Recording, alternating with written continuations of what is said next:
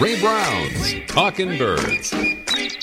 Made possible by the generous support of the Birdwatchers General Store, Orleans, Cape Cod. Birdwatchersgeneralstore.com. By Vortex Optics with the VIP warranty, their unlimited lifetime promise to keep you and your optic covered. Learn more at vortexoptics.com. And Quest Nature Tours, offering expert led small group tours for bird and nature lovers since 1970. Explore exceptional journeys around the world at questnaturetours.com. And Buteo Books, an independent family owned bookstore carrying one of the largest selections of birding books in the world. ButeoBooks.com. Good morning. Welcome to our show, number 953, in which we'll learn about a wonderful way to enhance our backyard birding experience we welcome the leader of the Cornell Labs Project Feeder Watch to our show this morning.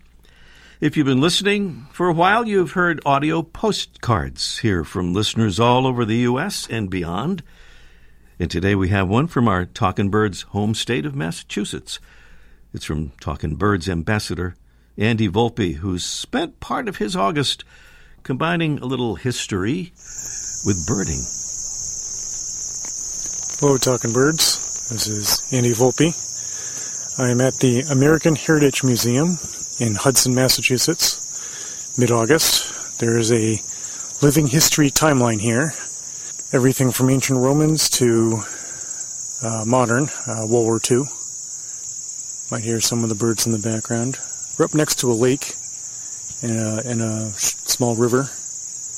A couple years ago when we were here, there was a bald eagle's nest. Um, and the baby was not very happy. Neither were the parents. He kept uh, swarming reenactors for the weekend. Was uh, both amusing and a little annoying, but that's the way it goes. Well, hopefully it'll be a pretty good day today. The rain's moved off and uh, sun's out. It's already getting pretty warm. All right. Thank you, Andy. Thanks for that history infused uh, audio postcard. Next week, we'll listen to an inspiring audio postcard from North Carolina. And guess what? We're getting low on audio postcards, so please send us one. It could be from a South African savanna or the Australian outback, or out back at your house, your backyard. That is, anywhere where there's a bird or two. And to make an audio postcard, just grab your phone or maybe some other digital recording device, fire up a recording app, and describe what you see for 30 seconds to a minute and a half. And pick up a little bird song in the process if possible, and then send the resulting file to this email address, ray at talkingbirds.com. That's ray at talkingbirds.com. We'll be looking and listening for your audio postcard. What we're listening to there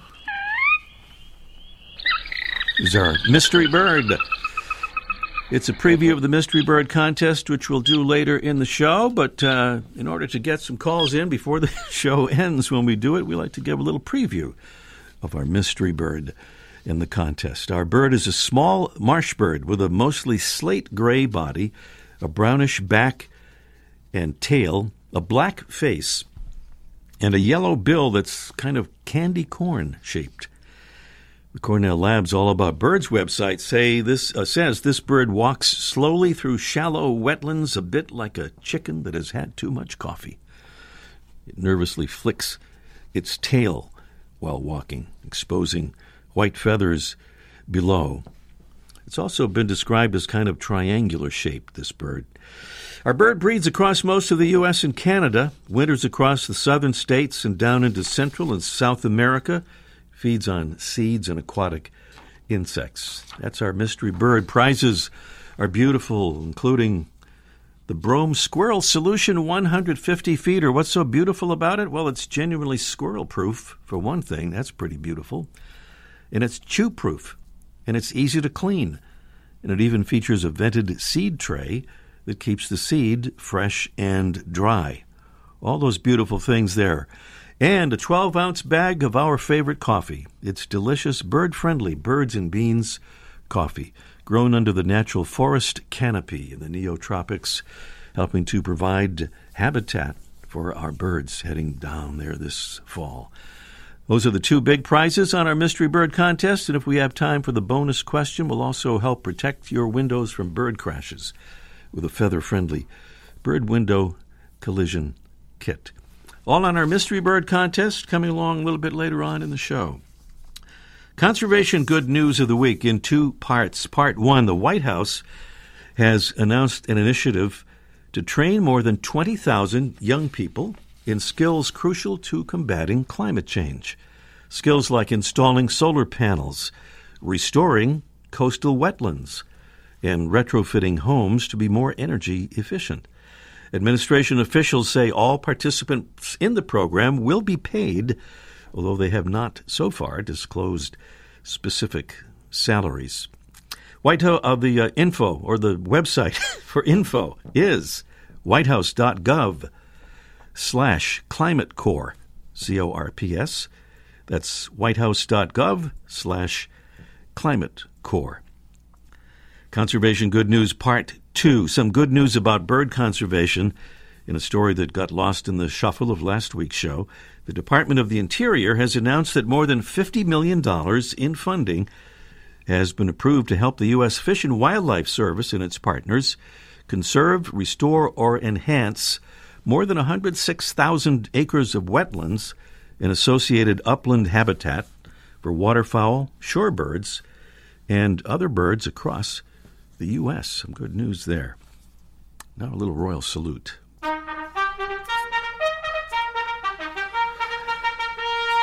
On last week's show, we were honored to have the director of the American Bird Conservancy's Birds and Pesticides program, Hardy Kern, as our guest. And then we were further honored when Hardy signed up as a Talking Birds ambassador, pledging to help get the word out about our show and helping us with our goal of spreading the word about birds and conservation. Thank you, Hardy. And to all Talking Birds listeners, we would be equally honored if you would join our ambassadors family. Easy to sign up for, easy to take part in. For details and a sign up sheet, just go to the Get Involved tab at talkingbirds.com. That's talkingbirds.com. Still to come today, we'll talk with the leader of a marvelous project to benefit birds through citizen science. The Cornell Lab of Ornithology's Emma Gregg will be here to tell us about Project Feeder Watch 2023 24. Also today, Mike O'Connor will join us for a Let's Ask Mike Live subject on the topic of puffins. And up next, a battling little bird that punches way above its weight class is today's Talking Birds featured feathered friend. Today's featured feathered friend might be the feistiest fighter since Yosemite Sam. It's a hummingbird known for its relentless attacks on other hummers, including the bigger ones with whom it shares some of its far west territory. Our bird is the medium sized rufous hummingbird. The male is bright rufous brown overall with a white breast and ear patch, a red orange throat, green shoulders, and a round black edged rufous colored tail. The female has green upper parts, rufous sides and undertail, and a gray and white throat with an orange red spot. This wide ranging hummer makes one of the longest migratory journeys of any bird in the world as measured by body size and breeds farther north than any other hummingbird, up through northwest Canada and southeast Alaska. It's seen all through the western U.S. in migration to and from southern Mexico, in spring in California, in summer in the Pacific Northwest and Alaska, and in fall in the Rocky Mountains as the bird makes its annual western circuit. They're even seen occasionally in the eastern U.S., especially in the fall, and many winter in the Gulf Coast states. Rufous hummers will visit backyard flowers and feeders, hovering with wings flapping at up to 60 beats per second, although they tend not to stick around for long and may chase away other visiting hummer species. It's the fast flapping, wide ranging West Coast feisty fighter, Selasphorus rufus, the rufous hummingbird.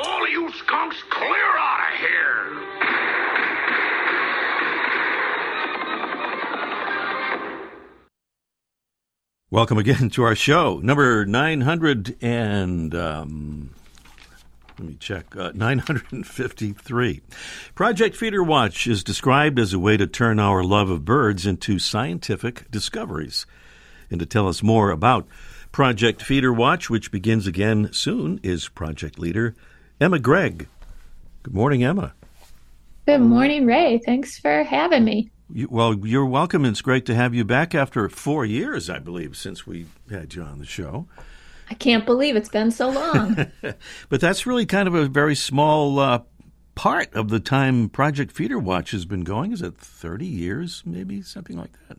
More like 35? 35 yeah, years. it's been going on for quite a while. It's a, a wonderful, long standing program. I guess it has proved itself. This is a project that puts an emphasis on ease of participation and flexibility, as the project uh, description states.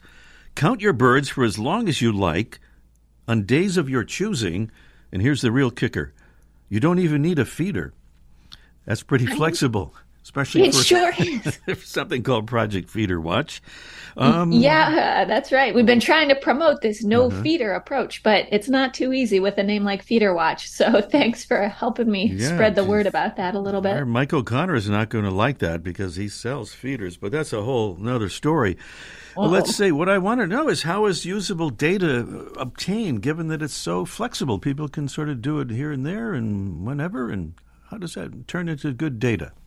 Well, I'll tell you, mathematics is just a uh, real wonderful thing. And you can t- take a bunch of bird counts from all different times and all different places. And by using math, you can correct for the amount of time people watched mm-hmm. and the places that they watched and come up with really beautiful patterns about how bird populations are changing. Ah, okay. It always seems it comes back to math.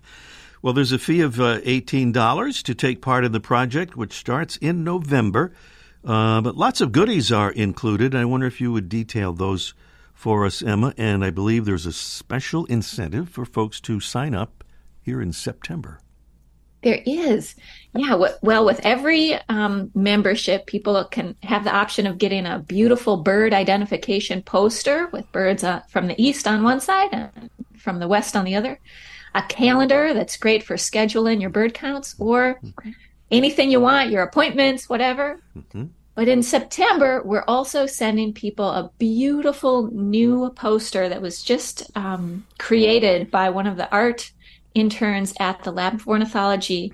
That's all about garden plants that you can put out for birds. So beautiful poster, really um, trying to also spread this idea that there are lots of ways to support birds in your yard other than just having bird feeders. Hmm.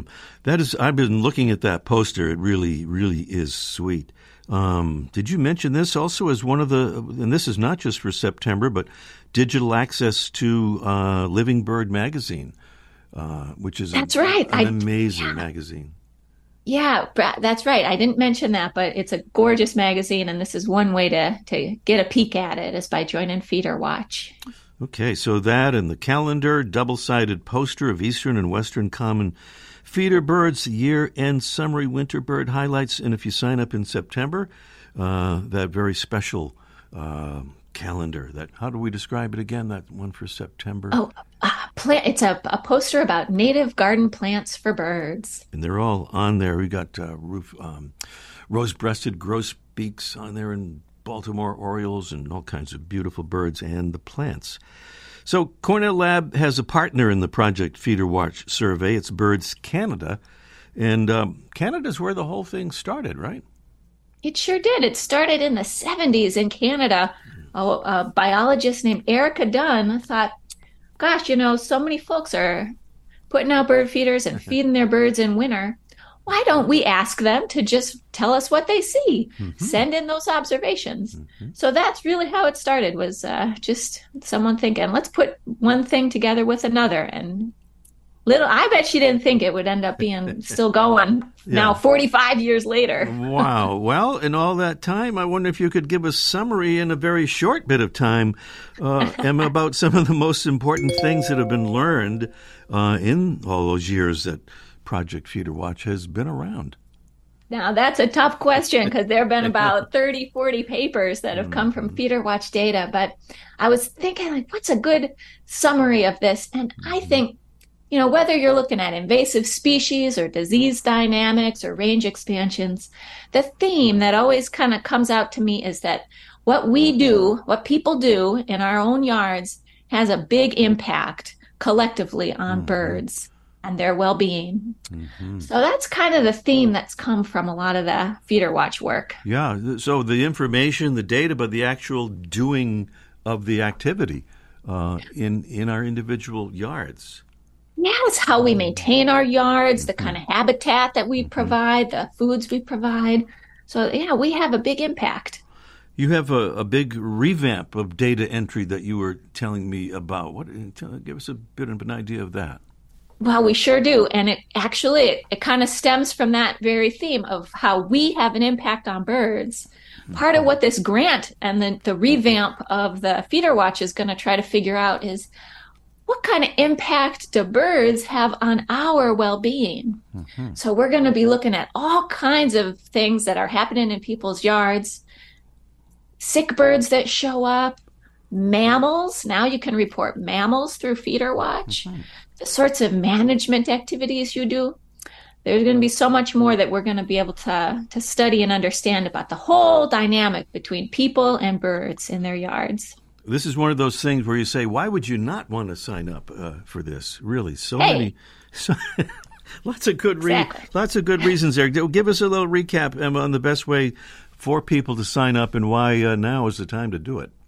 Well, now's a great time because we've got a whole new system coming up this fall. We've got a beautiful poster you can get if you sign up before the end of September. And the best place to do it is on our website, which is www.feederwatch.org. Feederwatch.org. I think we got it. Emma Gregg is project director for the Cornell Labs and Bird Canada's project Feeder Watch, feederwatch.org. Emma, thanks for being on the show and best wishes for a fabulous feeder watch. Thank you so much. Appreciate it. Emma Gregg here on Talking Birds, and up next, it's our Mystery Bird contest in just one minute. The flutter of a tail feather, the flash of a wing bar in mid flight. You don't always have a lot of time to identify a bird in nature, let alone to appreciate its beauty. But with Vortex Optics, you'll have the power to bring every wild moment closer. When you choose Vortex, you're choosing to have a partner in the field as passionate about nature as you are. Whether you're spotting old friends on the backyard feeder or packing for a once in a lifetime trip to add a few species to your life list, Vortex offers a full range of optics and optics accessories for every birder and every budget. And whether the birds are taking you to another state or another country, you're always covered by the Vortex VIP warranty, an unlimited lifetime promise to keep you and your optic covered. If you'd like to learn more, or if you need help choosing your next optic, give Vortex a call at 1 800 4 Vortex or visit vortexoptics.com.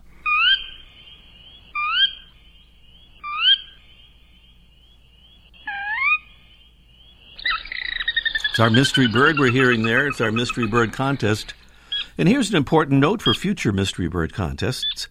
If you're not hearing our show live and would like to, so you could enter our mystery bird contest, for example, just go to talkingbirds.com, no G and talkin', and you'll see how to do it.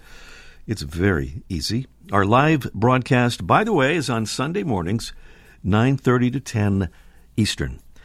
Our mystery bird is a small marsh bird with a mostly slate gray body, kind of triangular shaped, is one way it's been described. This bird, a brownish back and tail, a black face, and a yellow bill that's sort of candy corn shaped. The Cornell Labs All About Birds website says that this bird walks slowly through shallow wetlands a bit like a chicken that has had too much coffee nervously flicking its tail and exposing the white tail feathers below. Our bird breeds across most of the U.S. and Canada, winters across the southern states and down into Central and South America, and feeds on seeds and aquatic insects.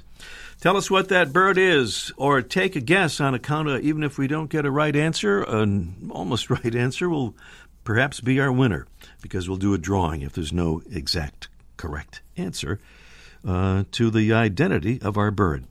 So give us a call. Either way, at 781 837 4900.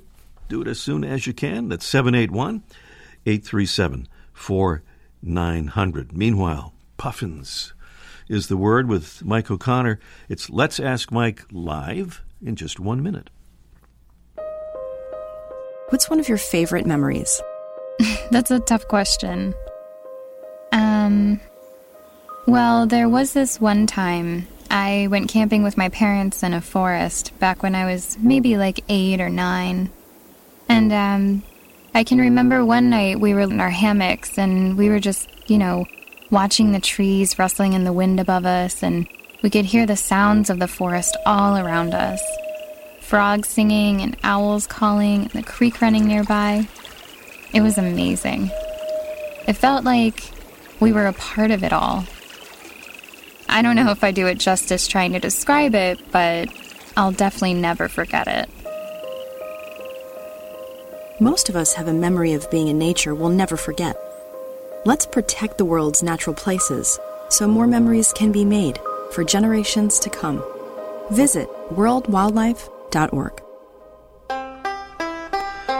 Mike O'Connor down there at the famous Birdwatchers General Store in beautiful Orleans on fabulous Cape Cod. Is with us here with our Let's Ask Mike thing. And good morning, Mike.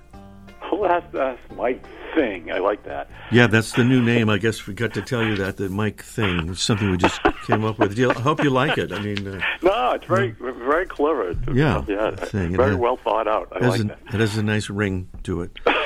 Um, the Mike thing. We are reading here that this uh, some false information. Apparently, I see this note that I wrote that puffins can actually carry as many as 60 sand lances in, in, its beak at the same time to bring to the, their chicks. Now, that can't really be true, right? This is kind of a misprint I, I got no, here. it's not true. What else do you want to talk about? okay, moving along then, yes. no, I, I know last week you mentioned, I think it was last week's show, Yeah. you mentioned how the puffins in the Gulf of Maine had an exceptionally good breeding year after a couple of stinky years. Mm-hmm. Yeah. And one of them was the, uh, you know, a good population of sand lances, those little tiny fish. We used to call them sand eels, but they do Mm-hmm. breed in the bottom of the ocean, right in the sand. But they're not they're not really eels, so they call them sand lances. And it was a good year. But the amazing thing is, people would ask me because you always get that iconic picture. Every photographer gets a picture of a puffin on a rock holding like a dozen fish in its mouth. And and how can it catch that many fish? Because uh, like a pelican will dive down in a school of fish and scoop them all up at once, but the, the puffin has to catch them one at a time. And if you put like a stick in, in a dog's mouth, and then the dog carries the stick, if it wants to pick up another stick, it has to drop the first stick because the stick gets in the way. It's you know the, the dog's mouth is wide at the front but tapers down in the back, hmm. and so when it closes its teeth down on it, it, it can't get the other stick because that it it funnels down on the back. So what the puffins do, the puffin's beak doesn't have that funneling down in the back. It's not narrow in the back. Like if you took your fingers and made like scissors, it's narrow towards the back. Well, puffins don't hmm. work that way. It's it actually the beaks kind of go up and down parallel to each other, so they can kind of hold a lot of fish without the first fish getting in the way. And when they dive down, they swim around, they catch a fish, and then they lock in, into their top beak, with their mandible, with and has these uh, barbs facing backwards, and push the fish up there, and then they can grab another fish and then another fish and do the same mechanism. Uh, and and usually it's ten or a dozen fish they use to fly back to the um, their breeding colony with. But it, they, yeah, I think uh, Scotland, from one bird has as many as sixty. You know, I don't know who. It may be, you know, I don't know if they counted them or they had to take the puffin's word for it. But as many as sixty at a, at a time. But that's the the trouble with the the puffins. These sand lances, which are really important, where the puffins. Uh, breeding colonies and where they nest they have strong fidelity so the male goes right back to the same burrow every year the sand lances don't do that so their populations fluctuate and they breed hmm. different areas at different times of the year. And this year it, wa it was a real real good year for breeding for the puffins. Hmm. So they hmm. their population grew and hopefully it'll continue that way. And here's a little bit of information. According to what i read is the puffin name came from why because the puffin chicks are so fat and puffy. They, that's where the name came from. So that's a little bit of an adorable tidbit that the puffin bird is named on their fat, puffy chicks when they have. So that, that that's a story with That's- that. wow. And then next week, Ray, Yeah. it's going to be more exciting because I think the Finch forecast is coming out. The Finch forecast that Tyler Hoar gives out every year tells Yeah. us when the, the unusual birds coming down from Canada. So let's look forward to that. Yeah, will you have something really puffy cute to, to that then for that too? Uh, you know, I get one cute story a year. That's per it. year. All right. All right, We'll look forward to it. Nonetheless, Mike, talk to you next week. Okay, sounds cool. Yep. Bye bye. Mike O'Connor there from the famous Birdwatchers General Store in Cape Cod, and we're back here at the uh, the Mystery Bird Contest. 781-837-4900 is the number to call.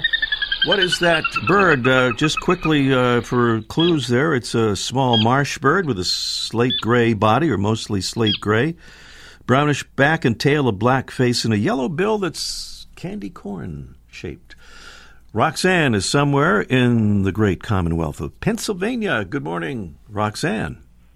Good morning. I have that right. There's no, don't I count? It's a Commonwealth. Pennsylvania is called a Commonwealth. Am I right? Actually, yes, it is. yeah. Massachusetts, Virginia, and Pennsylvania, I think, are the three. Uh, but uh, don't take my word for it. But anyway, Roxanne, what do you think on the mystery bird there?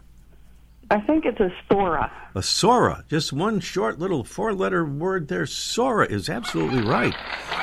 Yes, nice work. Sora, that fascinating little marsh bird with the bill that looks like a little candy corn, except that it's uh, it's all yellow. Hey, we have uh, a little extra time here for um, a bonus question. If you'd be uh, willing to try it. Okay. You want to try it? This is uh, at stake is the feather-friendly window collision kit, bird window collision kit that will protect uh, from birds crashing into your windows. And here's the multiple choice question, Roxanne.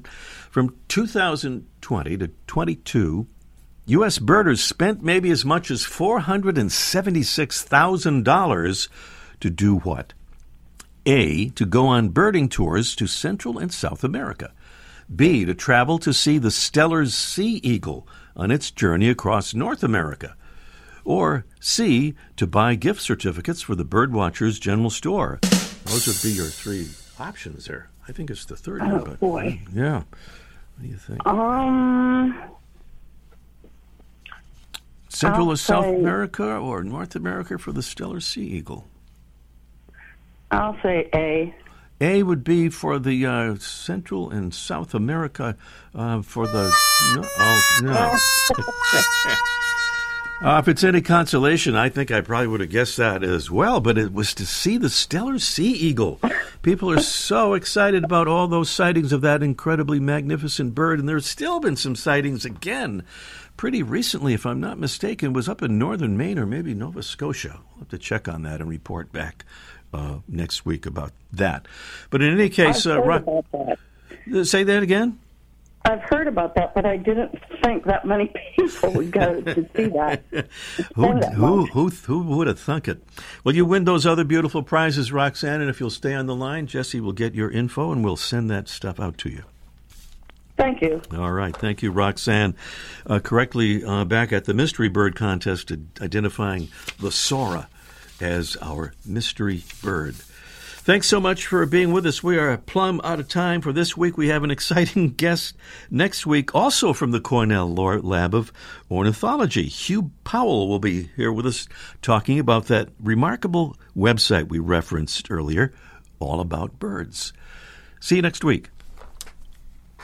The bird show. I like that. I love Ray Brown's Talking Birds. Made possible by the generous support of the Birdwatchers General Store, Orleans, Cape Cod. Birdwatchersgeneralstore.com. by Vortex Optics with the VIP warranty, their unlimited lifetime promise to keep you and your optic covered. Learn more at vortexoptics.com. And Buteo Books, an independent family owned bookstore carrying one of the largest selections of birding books in the world. ButeoBooks.com.